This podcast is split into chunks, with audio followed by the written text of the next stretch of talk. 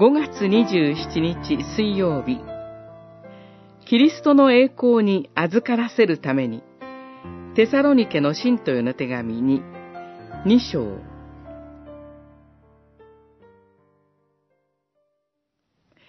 神は、このことのために、すなわち、私たちの主、イエス・キリストの栄光に預からせるために、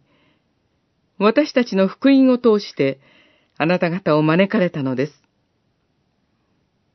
二章十四節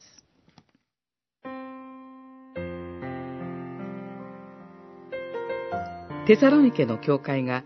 直面していた問題の一つは、主の日はすでに来てしまったかのように言うものの存在でした。そのようなことを触れ回る者たちがいれば、信徒の中には、動揺して分別をなくしたり、慌てふためいたりする者が出てきたとしても不思議ではありません。けれども、彼らが惑わされないようにと、パウロは躍起になって説得をしているという風ではありません。非常に冷静に、しかも、キリストの勝利を確信して、落ち着いた気持ちで手紙を書き綴っています。というのも、パウロは、この手紙を書き始めた時から、テサロニケの信徒のことを、神に選ばれ、愛された共同体と見ていたからです。13節以下でも、その確信には揺るぎがありません。精霊の力と信仰とによって、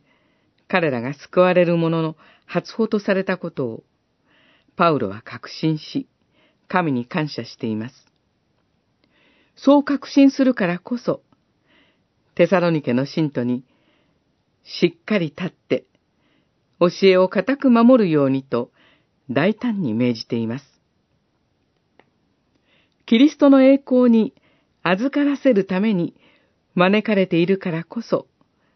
御言葉に聞いて、しっかりと立つことができるのです。